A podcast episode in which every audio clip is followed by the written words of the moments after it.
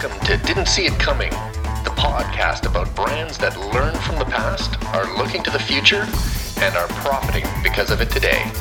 I'm your host, Mark Stoiber.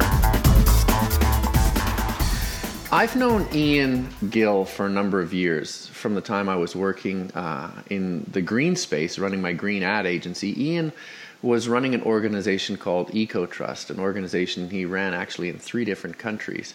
Uh, Ian is uh, more than just someone who runs companies in the green space, though. For a long time, for years, he was a reporter and editor at the Vancouver Sun. He's also uh, an award winning documentarian with our uh, national news agency, the CBC.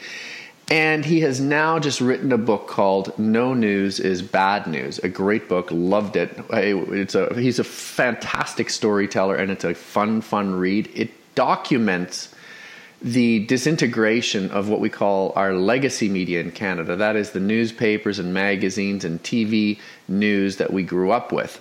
And ask the question, what's going to replace them? Now, it's a great story just in and of itself. However, I find as we're living in this sort of brave or at least highly fluctuating world of media today, it would be very, very relevant in a didn't see it coming context to bring Ian aboard and talk about what is coming for the media and how should we respond. Ian, welcome to the show.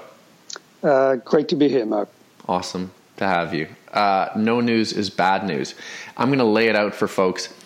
We have a, a, group of magazines and newspapers in Canada, national magazines, newspapers like the Globe and Mail, National Post, Maclean's Magazine, CBC.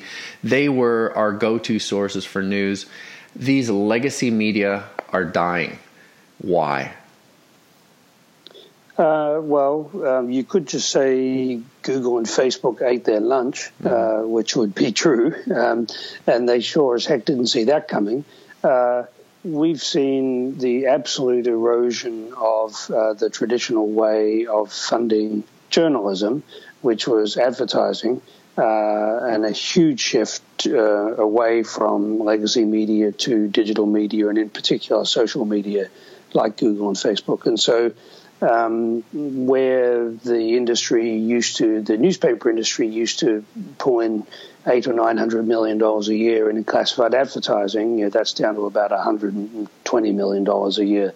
Uh, where they used to produce something like two billion dollars in display advertising revenues, that's gone down to half that. Um, over the last few years, uh, the industry has lost 40% of its revenues from advertising just across the bat.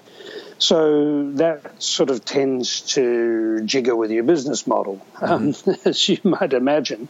Um, and so, firstly, you know, it's there's just been a complete disruption to the economic model for journalism, um, and you you could say that's a bad thing, and in some ways it has been, especially if you're sitting on an old legacy newspaper and all the uh, costs associated with a very uh, labor intensive and um, uh, expensive business, uh, and you don't have any way to pay for that, obviously things are going to shake out.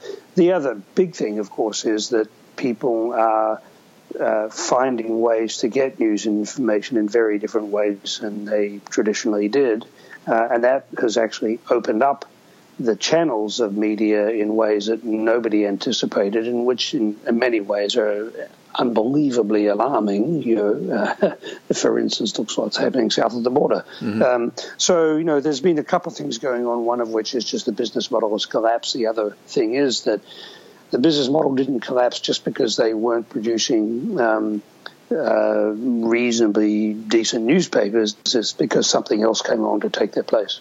Now, what I found interesting was you talk a lot about philanthropy as being a funding model, and you say that there are several you know news sources that that are looking to philanthropy, and in the, in the past, philanthropy has played a role in in supporting the media. But that was that came as a surprise to me. I thought that the, the media were always funded by advertising dollars.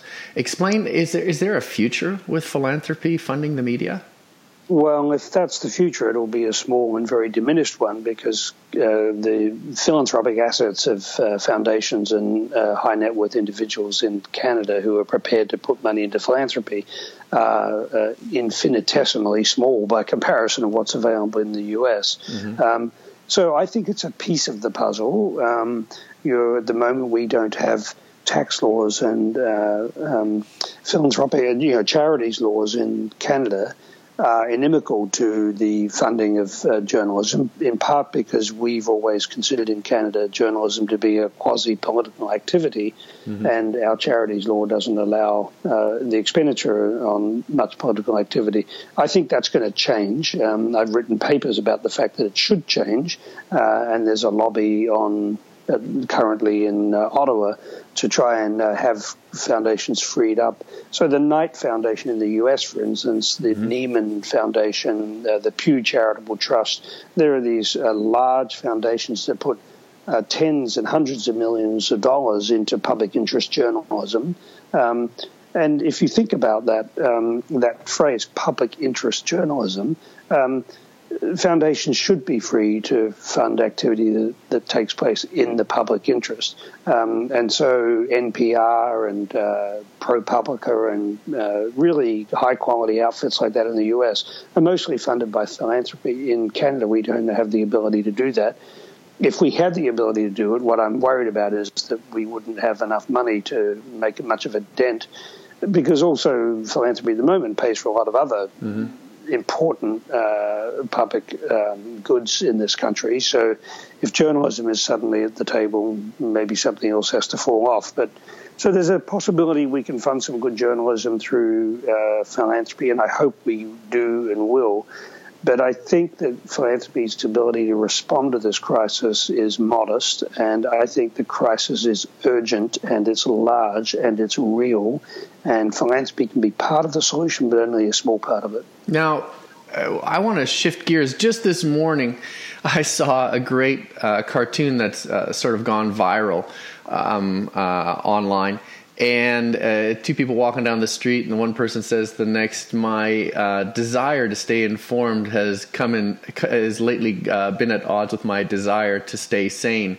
We are absorbing news, and every day it it freaks us out more and more. And a lot of people are advocating shut down your news feed and read a daily newspaper because by the time it hits the daily news in print in paper uh, we've had a little bit of time to digest and add perspective. And to me, that seems to be the role of journalism. Yes, to break news, but not at a knee jerk pace, to also take the time and, and put it in context. Do you see uh, news media playing a valuable role as analysts and sitting back and going, let's put this in context? Or do you see news media chasing down uh, this path of we have to release, you know, Donald Trump's dog uh, has indigestion. It has to be released immediately. Because I just see that as a long term path to destruction and irrelevance. Well, that's actually partly what got us in this pickle in the industry in the first place. Content now is everywhere. It is immediate and it is essentially free.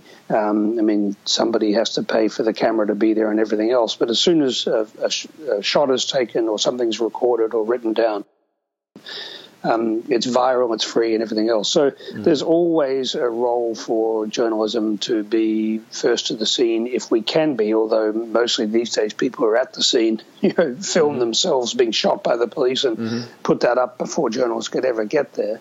Um, but one of the problems is that there's this confusion between being first and being right mm. um, and being sober and being reflective and uh, producing just the sort of analysis you're talking about. And so, um, you, I think we're always going to have sort of instant news and flashy headlines and everything else. Um, we've got instruments now; most of them have one of them in our pocket, which enable us to be uh, informed in the most superficial way um, more quickly than you could ever have imagined. So no one saw that coming at all, uh, and so that's fine. The problem is that um, it's very hard to pay for the longer term, more thoughtful, more analytical journalism which is actually the real job of journalists. I don't think, um, you know, I was criticized when I was an editor because I was always less worried about getting scoops, you know, being the first to a traffic accident. Mm-hmm. I was more interested in why why do they keep having accidents at that corner? Mm-hmm. Like, let's talk about that. Uh, and what are the systemic things happening in our society that require reflection and investigation and everything else. That is, to me, the job of journalism. Um, uh, the company that I'm now running, Discourse Media, um, we uh, that's entirely what we're focused on. We don't care if somebody gets a story a month before us. We're much more interested in actually figuring out what the real story is. Um, how can we bring a kind of systems approach to thinking about uh, the kind of impact that we're having as journalists and the kind of long term um, impact we can have with a story, uh, including you know changing public policy, uh, influencing people by um, helping people understand at a deep level uh, what's wrong with the system that we live within. And actually, to some degree, what's right with it too. So, one of the other things we're doing is what we call solutions journalism. Journalism shouldn't be just about what's gone wrong Mm-hmm. Uh, the power of storytelling and good storytelling and the audience that we have as storytellers, as journalists, we should also use that for the public good. Yes, there's a crisis in education. Here's the crisis and what's wrong with it. Um, you know what? we found a jurisdiction just south of the border in Seattle, for instance, or across in Texas uh, or wherever, where they figured out this problem of bullying in schools or whatever else. Let's mm-hmm. write stories about what works as well. And frankly, part of the erosion of the public trust in media is because the public feel, to go back to your point, they feel traumatized by the media they get. And that enduring sort of trauma and the repeat of that trauma people are turning off. People don't want to have their noses rubbed in the fact that things are crazy all the time. Uh, they want to know enough about that to know how to be safe and to make good choices in their lives. But what they really want people to help them understand is okay, these are complex times. How do I navigate these times as an individual, as a citizen, as a participant in our democracy? What are my responsibilities, or how do I just get through the day without constantly being terrified. And the media have done a terrible job of of um, helping people make sense of a very complex and frankly frightening world. Now, in your book, you talk about uh, the media solution. A lot of the, the, the, the, barons, the media barons in Canada, are solving the problem by conglomerating and aggregating with the effect that a lot of small towns no longer even have their own newspaper, and and the bigs are are pulling themselves together and buying, buying, buying. But you know, normally you'd look at this and go, "Well, that that means they're you know they've got a lot of money to spend." But even the media barons are doing this on a shoulder of huge debt. So you go, "What's what they're leading towards?" Is one monumental collapse. One day we wake up and suddenly the Globe and the Post and uh, you know and and and the the Star they'll just be gone. Do you see that happening where they're just the Walking Dead, or do you think that um, people's uh, sensibility that they're going to go, I can't take this instantaneous news anymore. I need reflection. Do you think that somehow it's going to swing back, and and people are going to go back to, you know, the mainstream media? Well, it will swing back over time, but we haven't seen bottom yet. So we've got a long way. We're actually not that far to go before Postmedia, for instance, just um, does collapse on the sea of its own contradictions. You know, this is a company that is so dramatically gutted the reporting power and the analytical power, the basic sort of um, ingredients for the product they produce. Um, you know, in January they laid uh, uh, another 24 or so people in the Vancouver Sun and Province uh, took the buyout. Um, the week before, uh, uh, they laid off people in Hamilton and uh, Windsor and Ottawa.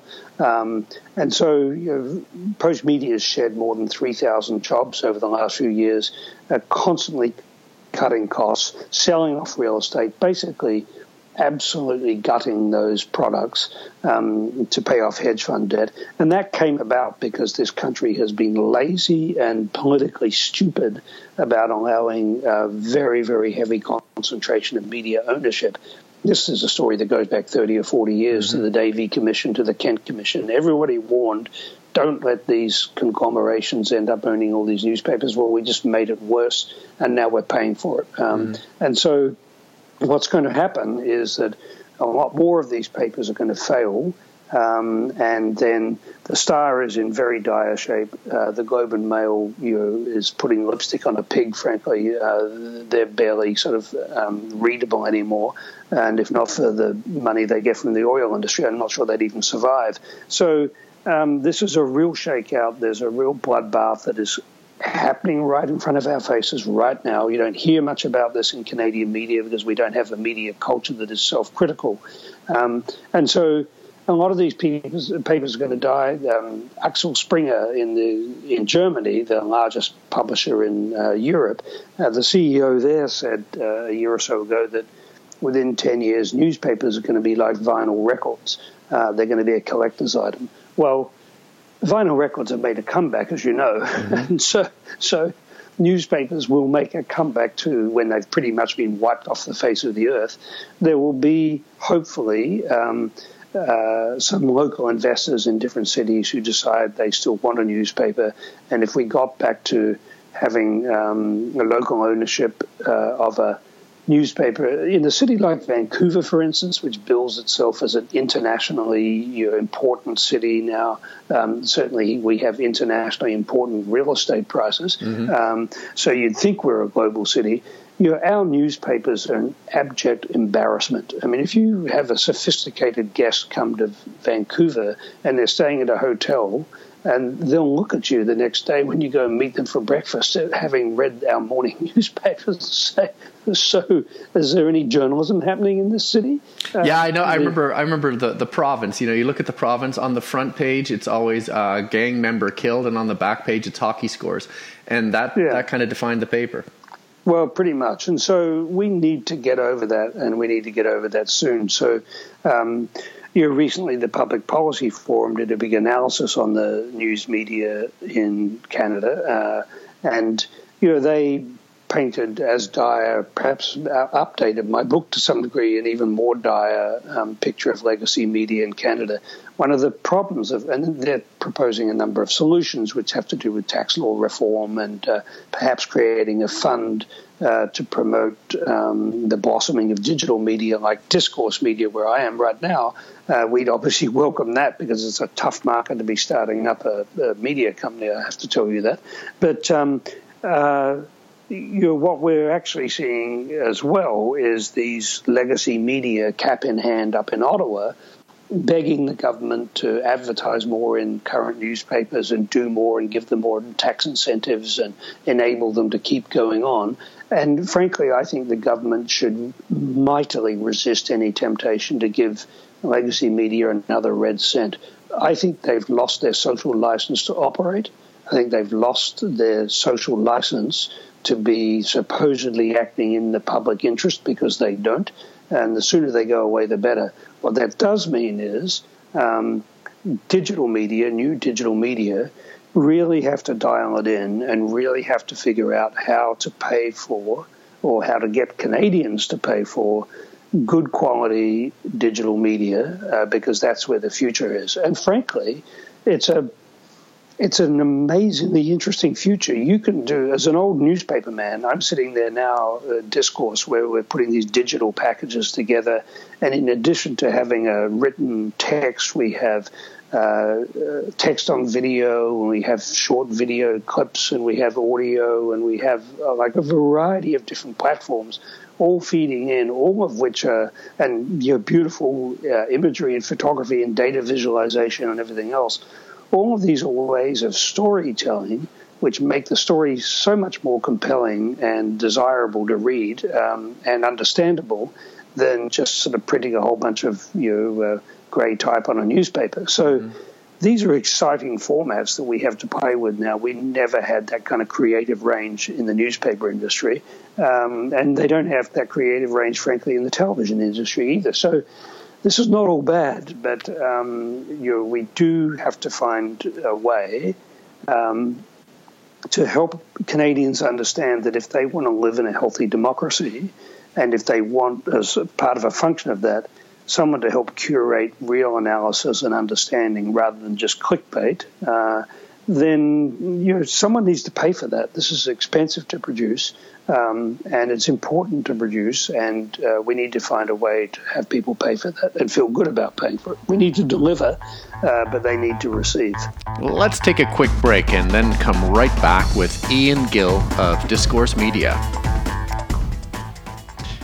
If you're fascinated by these didn't see it coming moments where companies or institutions get sideswiped by history, you might want to check out my book, Didn't See It Coming. You'll find it at amazon.com, amazon.ca, amazon.everything. And you can also find it on my website, markstoiber.com. If you like it, please leave a review. Thanks a lot. So we just painted a pretty bleak picture uh, about where legacy media is going. And, you know, from your book, I see that this isn't just a Canadian thing. This is happening all around the world. At the same time, you talked about uh, it being a brave new world and, and exciting things happening. Now, um, we just had, you know, with the U.S. election and and the the rise of fake news. Um, I guess they're called alternative facts now. Uh, the rise of fake news, we looked behind the, the curtain here, and what we saw was a whole bunch of people who had crafted a style of writing that could get maximum clicks, which would bring in maximum ad dollars. So, uh, what I found really disheartening was this this whole new type of uh, you know bunny ear quote uh, media that are just focused on getting people to click. And the sort of stuff people are going to click is garbage sensationalist garbage you know the sort of weekly world news national enquirer stuff. Uh, but you're saying there is a brave new world. Good things are happening. So encourage me. Tell me about some of the good things that are happening. Well there's a variety of things happening. One of the things i write about in my book is uh, um, a product I admire a great deal in Holland called De Correspondent, um, which is The Correspondent in English. Um, I, I, hope your listeners appreciate my facility with language there. Um, uh, and uh, De Correspondent, um, their idea uh, this is a crowd-funded site. They don't have advertisers, they don't have large investors, they have uh, one group of uh, they have an audience which is their only their only responsibility is to their audience. They're not trying to satisfy a hedge fund in terms of debt. They're not trying to satisfy an investor in terms of return. Um, they're not trying to satisfy uh, advertisers and you know do a bunch of slick stuff that just um, happens to fall within the bandwidth of the demographic the advertiser is looking for. They're doing serious, systemic, uh, important journalism. Um, they also create places where people can participate in journalism, be engaged with it, and actually they create and curate a kind of public square of discussion and analysis. Um, and uh, it's not full of trolls, it's actually full of serious people having serious conversations. They did that by crowdfunding, um, and what they basically said is uh, these are a couple of quite prominent um, journalists with legacy papers in Holland who just said, We're sick of producing this crap. Um, we want to actually produce something of value. It's all digital, it's all online. Um, and they basically said, Trust us to build a new media product. Um, give us 60 euros uh, a year, and that's what we'll do, and that's what they've done. Um, and uh, part of their journalism is they sort of say it's kind of a cute notion, but it's true. They say we're not interested in what happened today. We're interested in what happens every day. To, mm-hmm. to go back to what I was talking about earlier, you know, uh, to be superficial about it, but you know, they're not interested in the car crash. They're interested in the reason the car crashes happen over and over again on that bridge or whatever. But they do. They're not just interested in car crashes. either. They're talking about actual you know serious policy issues but around insight, health. Insight, as insight, opposed to insight. just just uh, just a Facebook or a Twitter instant reporting of something with no right. insight or analysis at all, which just terrifies us. You know, just right. leaves us reeling and going. I, I feel like a, a, lab rat that's been shocked too many times. All I do is wander around and press things and get shocked. You know. Well, exactly. Yeah. yeah. And, and then the other thing they do that I think is really important is as part of their trust building and engagement, sort of 30 to 50% of their reporters' time is uh, spent engaging with the readers, and then they do quite a lot of events and other things. And, and so they you know, they actually curate important conversations on an ongoing basis, and they don't just pump something out and then ignore the readers.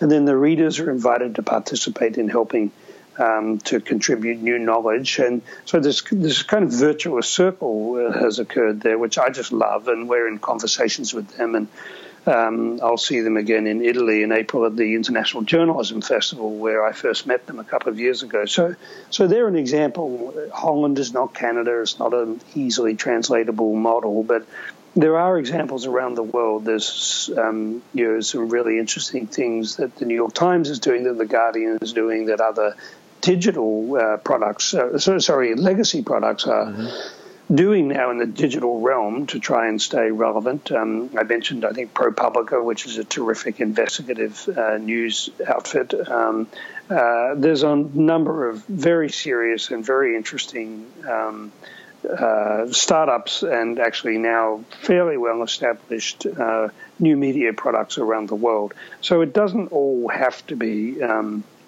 you know, Donald Trump said this, and we all need to run and duck and cover. Mm-hmm. Um, I think there are ways, and there are emerging models where we will see, um, you know, a, a, sort of a an, an uptick, frankly, uh, mm-hmm. on how we go about doing journalism. But but the other thing is, you Canada has been woefully behind everybody else, just from a technology standpoint, in terms of adjusting. And you know, again, these these companies like Postmedia and the Globe and the Star and others, these big companies, I mean, they really didn't see it coming from a mm-hmm. technology mm-hmm. point of view. They sort of, when the web came along, they kind of basically took their front pages and put them on the internet mm-hmm. and thought that, thought that that was all they had to do. They totally do not understand, you know, from a kind of digital native point of view, what it means to show up digitally, and they still don't. This, the the Star experimented with this disastrous uh, tablet. Um, yeah, that, that's the one thing I, I, thought that was really funny because that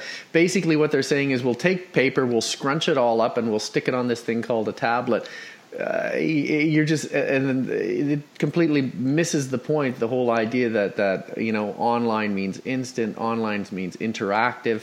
Uh, and what they did was just jump to a shiny thing. Uh, it seems right. like it seems like these fits and starts and these knee jerk reactions uh, in in in reaction to you know steadily declining readership, but they're totally missing the point. Which, for the majority of us, you go, well, okay, we didn't see it coming, but you'd think journalism of all institutions are in the business of looking at the world and going, ah, here's how it's going to go. But they completely missed it. Maybe it's because they're inside the jar. They're too much inside their own jar. They can't see the future. They can't see the world around them. Well, it's very true. You, you would think, although I've been a journalist long enough to watch journalism cover things in plain sight and then not ever adjust from a business point of view you know, through various uh, phases of this. And in the Stars case, the tablet, you know, what they totally missed the point is that people don't get their news on tablets; they get it on their phone now. You know, mm-hmm. and so um, and so one of the interesting things, another Holland product, this product called Blendle, which is going to be called the iTunes for News, they've decided that people don't want to buy an entire newspaper quite often. Um, you know, just because you buy the New York Times and you get 350 pieces of new content a day, not everybody wants to read about gardening or arts and science or whatever else. You know, they want to read sports or they want to read this, and they throw most of the paper away. Well, that's a ridiculously wasteful thing. Mm-hmm. So Blend, Blendle has a way of um, being able you, you can make story, right? Micropayments and you pay yeah. for story. The point of that being that almost all of their readership is on phones. Um, also, people are reading 3,000 word articles. They're actually interested in real analysis. They're not are just interested in clickbait. If you give them good content where they're looking for it, which increasingly is on their mobile, um, and the other interesting thing coming out of Holland, and maybe there's something in the water there, I don't know, mm-hmm. um, or something in the beer, or, uh, but um, uh, millennials, who most of people just write off as being you know airheads who are driving the clickbait revolution, actually millennials are uh, really interested in and paying for uh, news that doesn't insult their intelligence, um, and they're prepared to read long form journalism. So that's a bright spot. I mean, it's not like the world is getting any less complex mm. by any means.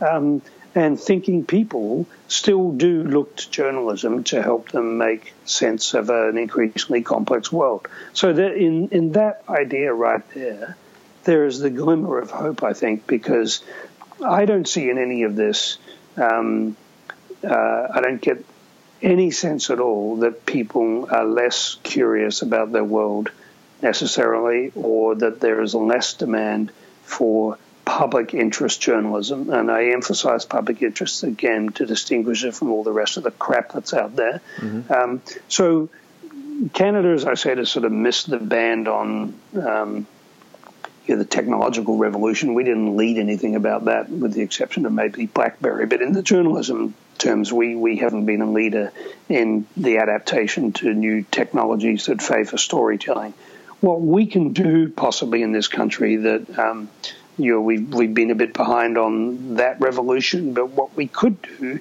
is be um, very attentive to changes in journalistic practice and begin to think about um, how could Canada actually help the world shape a new form of journalism which is not traumatizing to people, but actually empathetic to what is happening in the world and what people's needs are. How can journalism provide um, a public service as opposed to just pumping out whatever happens to get people's attention? A public service by doing the in depth analysis that the country needs and that, frankly, our democracy needs. Um, you, there are all sorts of reports that show that the participation in public life and in civic life uh, is very, uh, there's a sort of one to one relationship between that and the amount of good journalism and good media there are. So as our journalists are laid off ad nauseum and ad infinitum, um, as our media sphere tightens and becomes uh, really separated into camps, um, and that we lose the a civic space for public discourse.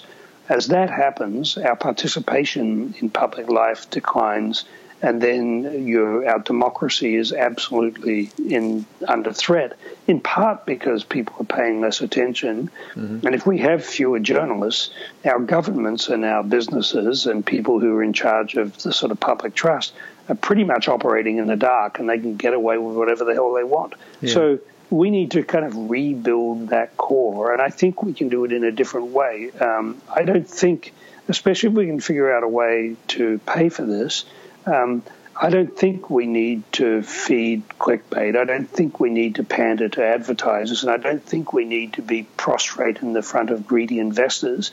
I think we can design a system of journalism which is attentive, empathetic, um, that is uh, you um, prepared to stay with stories for a long time, to be investigative, to be you systemic in its approach, um, thoughtful about impact, um, still creative, still good storytelling. And there are tools now that enable that. And frankly, also, I think journalism will succeed and rebuild public trust if we can find a way to engage with people uh, where they are uh, in a way that is positive and reinforcing, and not just engage with them at the level of where their fears yeah. are, but engage with them at the level of where their hopes and aspirations and their potential and their desire for new possibilities. Okay. If we can be the avatars of that, I think that will perform a public service, which is what people should demand of their journalists. Now, let me let me just paint a picture here for you. Um, you know, the more I read, the more I, I see in the U.S. because I think in the U.S. we'd probably hear a lot of the same complaints. I see the the mainstream news, you know, looking at the Foxes and the CNNs swinging to the right, swinging to the left, and losing so much credibility because they're being they're being painted as basically mouthpieces for a party or an ideology. I see echo chambers uh, where people are going through their lives without ever confronting anyone who has a rational, sensible point of view that might be different from their own, and that's the magic of algorithms. but I also see maybe there's an area for hope, and you paint this picture um, in in No News is Bad News. That as things swing to more and more radical fringes, one we could either watch media just implode, and and from the smoking ruins, going, my God, we never saw this coming because. Uh, you know, we never even we never bothered to look at somebody else's point of view, or the more positive picture. As the, the media of today swings wildly to the right and to the left, there's this huge gaping hole in the sensible middle that you know if we look to Holland, if we look to the UK, if we look to what you just painted the picture of, um, you know, millennials who are looking to long form journalism, but and who will digest uh, a good analysis as opposed to knee jerk sort of reaction journalism maybe there's this huge gap in the middle. The the established media, like dinosaurs, are going to die, and up the middle comes an entirely new way of um, absorbing ideas, but also getting long form, sensible, rational perspective. Do you see that happening, or do you just see the the entire North American media landscape just melting down? Well, I see what you described happening because that's what uh, that's the space that discourse uh, media and others. We're not alone here. Are actually trying to fill, and we're sort of you know, our our projections and our business model is based on the fact that um, uh, there will be a demand in exactly that space that you're talking about. Uh, we have no desire to feed either ideology or political uh, parties' um, points of view or any of that.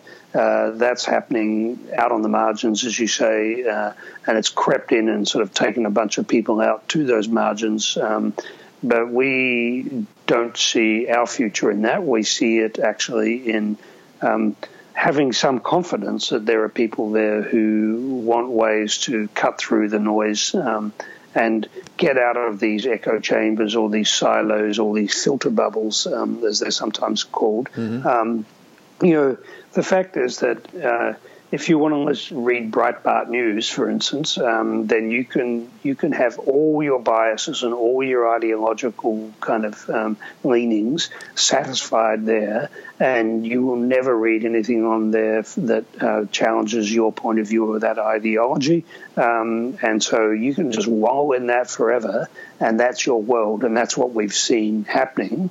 And terrifyingly, Breitbart are opening up in France and Germany right now because they feel they got Trump elected, and they feel they can get um, anti-immigrant nativist you know, politicians mm-hmm. uh, in Germany and France, and there's plenty of them. They feel can, you know, their business model is going to carry over into that. Um, so you can you can get all that stuff if you go looking for it, or it'll just find you if you show the slightest inclination to be susceptible to that. Um, we need to find a space where it's okay uh, to actually, uh, and, and we can curate spaces where people feel that their curiosity about a different point of view that's outside their ideological bandwidth can be satisfied by actually having a conversation with somebody they feel um, at odds with philosophically or politically or religiously or whatever.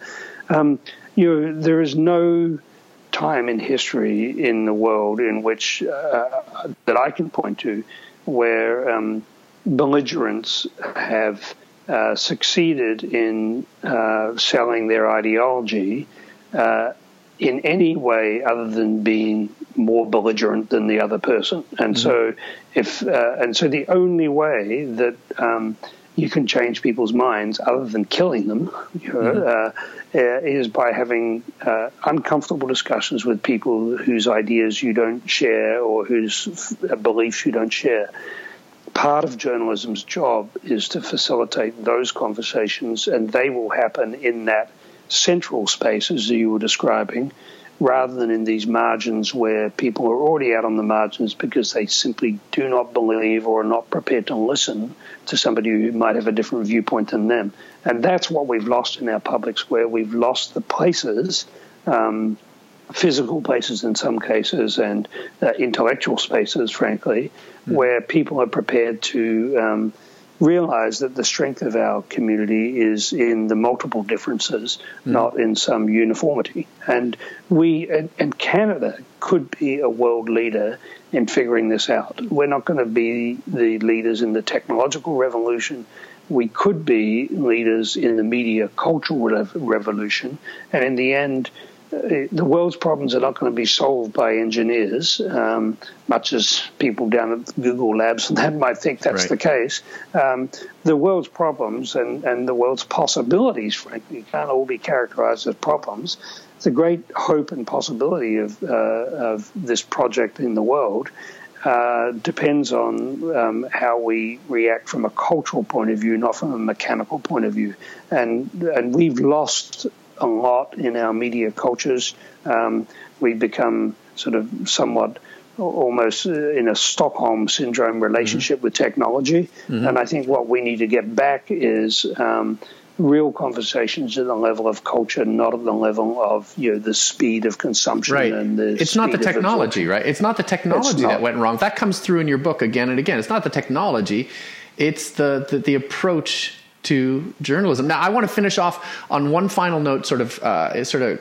Uh, connecting this to other things, I, you know, I'm reading a book right now. Charles Montgomery, um, he he he writes all. Uh, he's a journalist. He writes all about um, the the happy city movement, and what he talks about is you know that that cities where people are thrown together in close proximity, sharing ideas are better for people's mental health. And he, you know, I'm working through a chapter right now where he talks about the exurbs and, and sprawl, where you can surround yourself with like minded people um, in like looking houses. And it, it, it's leading basically to you know the people eating their own and and it leads to terrible things where families are destroyed culture is destroyed everything is destroyed and i see a shocking parallel with echo chambers um, you know, if we're to survive as far as journalism goes, uh, we have to throw ourselves into the heart of the public square in the middle of the city and share ideas that with people that we might not like, uh, but be grown-ups about it, not CNN or Fox, as opposed to throwing ourselves out into the suburbs, into the sprawl, and surrounding ourselves with like-minded people who don't have an original thing to tell us that'll just kill us inside. And I think uh, maybe what we're going to see is that people just that that part of their soul just dies off that they that they all want to hear the same thing all the time, and maybe they're going to start to crave to hear a bit of difference and contrary or po- contrarian points of view because it just makes life more interesting. Do you see that happening? Absolutely. So actually, I ran into Charles uh, Montgomery yesterday. I was walking to work, and he was riding his bike, and he got off his bike, and we walked and talked for a while, mm-hmm. um, and we sort of acted like neighbors, which is what people do. Mm-hmm. uh, and you know, his work is terrific, and it actually echoes a bit, I think, some of the work of Robert Putnam. You may be, remember mm-hmm. his work, um, Bowling Alone, that uh, really notable book he wrote probably twenty or thirty years ago now about the fact that you know Americans used to you get together at the bowling alley on a Thursday or Friday night, and that's where a lot of social discourse took place. And now they sit at home watching TV, um, and you know, uh, and and are not engaged. The Vancouver Foundation has done some um, interesting work on engagement and the fact that people feel alienated in this city, um, and I think that's happening all around the world. And so, we do need ways in which we can open up um, our communities to much more um, civic engagement, and, and this can happen in large ways, but it can also happen in very, very small ways. And um, you, we've talked about New York Times and the Guardian and Breitbart and uh, you know the Globe and Mail and the Toronto Star and all that sort of stuff. So these are large publications, uh, or getting smaller in some mm-hmm. cases all the time. Um, but you know, there's also a role for journalism and you know, intelligent media at a very granular level in civic society, um, helping to connect people, helping to actually create a kind of a, uh, uh, an ecosystem of understanding and empathy and shared purpose, uh, which can happen at a very localized level, uh, and I think is a uh, an absolute public service that journalism can produce. Um, Steven Johnson has written extensively in uh, some of his work about um, you know, the power of media and of sort of local storytelling to just help people solve problems, whether it's a pothole in the corner or something going on down in the shops and everything else. Um, so we can think of journalism as this grand project with this sort of clash of ideals at the sort of presidential level and everything else. But also, I think um, journalism is just another form and is a, a, a, can be a powerful form of having people kind of come out of themselves, um, contribute in small uh, but important ways, and actually connect with their fellow human beings at a personal level. I mean, if we get driven out to the margins, into silos, uh, more and more, as you um, mm-hmm. seems to be the way, uh, you know, that has incredible consequences for, frankly, the psychology of our communities. Uh, it, it, um, our mental, our own mental health. Uh, completely, it is. Compl- there, there's absolutely a relationship between what we listen to and how we then communicate, or what we listen to and how we then don't communicate, has enormous implications for public health, uh, public mental health, uh, and it has enormous implications for whether or not we live in a safe and plural and democratic and diverse society, or whether we just um, are all locked up, afraid to go outside. Uh, yeah. Uh, and that's that's what we confront in this society right now. Thank you so much for sharing your insights. Thank you for having me, Marc. It's been tremendous to talk to you. Ian Gill, author of No News is Bad News. Pick it up now on Amazon. You've been listening to Didn't See It Coming, the podcast about brands that learn from the past, are looking to the future, and are profiting because of it today. I'm your host, Marc Stoiber. If you want to get a hold of me, drop me an email at marc, M-A-R-C, at marcstoiber.com, M-A-R-C-S-T-O-I-B-E-R dot com. Have a good one.